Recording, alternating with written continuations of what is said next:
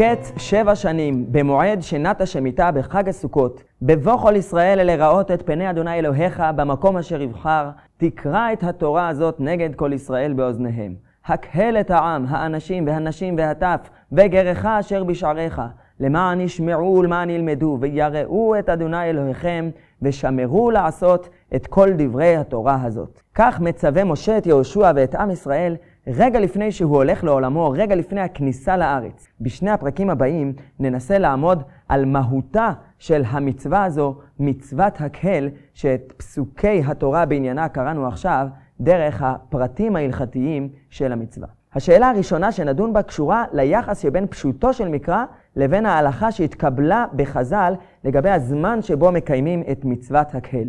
התורה קובעת שהמעמד מתקיים מקץ שבע שנים. הביטוי הזה, מקץ שבע שנים, יש לו מקבילה גם בפרשיית שמיטת כספים, ומבחינת פשוטו של מקרא אפשר לפרש אותו בשתי דרכים. חלק מהפרשנים מסבירים שהמילה מקץ יכולה להכווין אותנו גם לתחילת השנה השביעית וגם לסופה, שתי הקצוות של השנה. במיוחד שהביטוי מקץ שבע שנים יכול להתפרש גם כבסוף תקופת שבע השנים, וממילא אפשר לפרש שהמעמד של הקל מתקיים על פי פשוטו של מקרא בתוך שנת השמיטה, בתחילת השנה. אנחנו כבר הזכרנו בסדרה הזו, בפרק הראשון על שמיטת כספים, שיש לפירוש הזה, לביטוי מקץ שבע שנים, תקדים במקרא בספר ירמיהו. ביחס למצוות שילוח עבדים, כתוב שם מקץ שבע שנים תשלחו את העבדים, ובאמת אברבנאל על התורה מסביר שהמעמד יתקיים בתחילת שנת השמיטה. לפי, כותב אברבנאל, שבשנה ההיא יהיו פנויים מכל עסקיהם אשר הם מתעסקים בעבודת האדמה. לפי זה היינו יכולים להסביר שמצוות הקהל היא אחת המצוות המיוחדות לאופייה המיוחד והקדוש של שנת השמיטה. אבל במשנה במסכת סוטה, וכך גם מקובל בחז"ל ובפוסקים, מבואר שהמעמד של הקהל יתקיים בשנה השמינית במוצאי, במוצאי השביעית. וממילא עולה שאלה שעסקו בה לא מעט מהפרשנים, בעיקר האחרונים, איך ייתכן שהמעמד מתקיים בשנה השמינית, אם בתורה כתוב שהוא מתקיים במועד שנת השמיטה בחג הסוכות? חג הסוכות שייך כבר לשנה השמינית, וזו כבר איננה שנת שמיטה. בעניין הזה יש כמה הסברים, חלקם הגדול דרשניים, ונראה שההסבר הפשוט ביותר הוא ההסבר שנתן מרדכי ברויר בספרו פרקי מועדות. אנחנו רגילים שהשנה מתחילה ומסתיימת באחד בתשרי או באחד בניסן. אבל הרב ברויר מראה שיש בתורה גם מושג של שנת רגלים, שנה שמתחילה בחג המצות בט"ו בניסן, והיא מסתיימת בסוכות, חג האסיף. מבחינת הטבע, חג האסיף הוא סיום השנה החקלאית הקודמת, והוא נקרא בתורה חג האסיף, תקופת השנה, או חג האסיף, בצאת השנה, כך בספר שמות. באמת בחג הסוכות אוספים את מעשי השנה החקלאית הקודמת. רק אחרי חג הסוכות תחל השנה החקלאית החדשה, כשכולם יצאו לזרוע ולחרוש את השדות בתחילת העבודות מיד לאחר חג הסוכות, ובמובן הזה חג הסוכות של תחילת השנה השמינית מתאים מאוד להיות המועד החגיגי של סיום שנת השמיטה.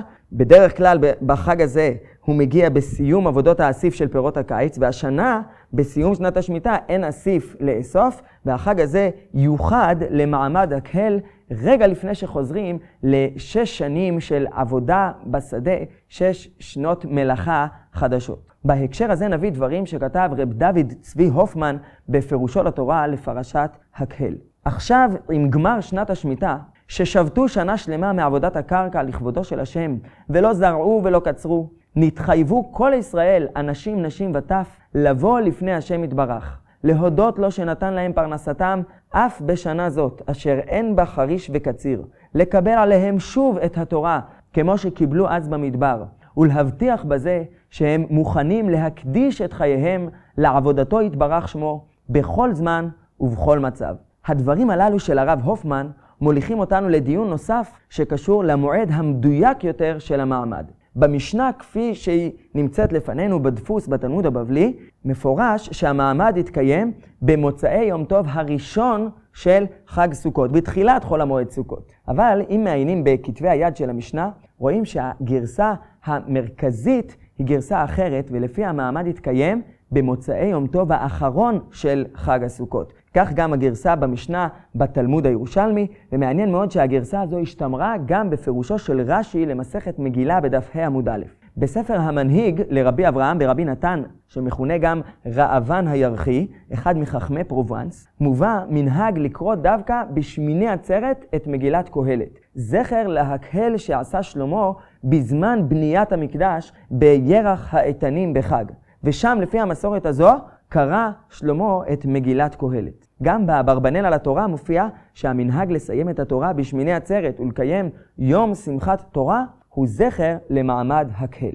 לכאורה השיטה הזו, לפי המעמד הקהל נעשה בסיום חג סוכות, נראית מאוד קשה מבחינת פשט הפסוקים. הרי כתוב, במועד שנת השמיטה בחג הסוכות. מוצאי יום טוב האחרון של חג זה כבר לא חג הסוכות. כנראה שההסבר הוא שלפי השיטה הזו, הגדר ההלכתי של זמן המצווה הוא לא חג הסוכות. הגדר ההלכתי הוא בבוא כל ישראל לראות את פני אדוני אלוהיך. בעקבות חג הסוכות באים כל ישראל לראות את פני השם, וזה מתקיים גם במוצאי יום טוב האחרון של חג סוכות. יותר מזה, מסתבר שלא כל עם ישראל הספיק להגיע לעלייה לרגל כבר בתחילת החג. מי שכן הגיע, מסתבר שנשאר כבר עד סיום החג.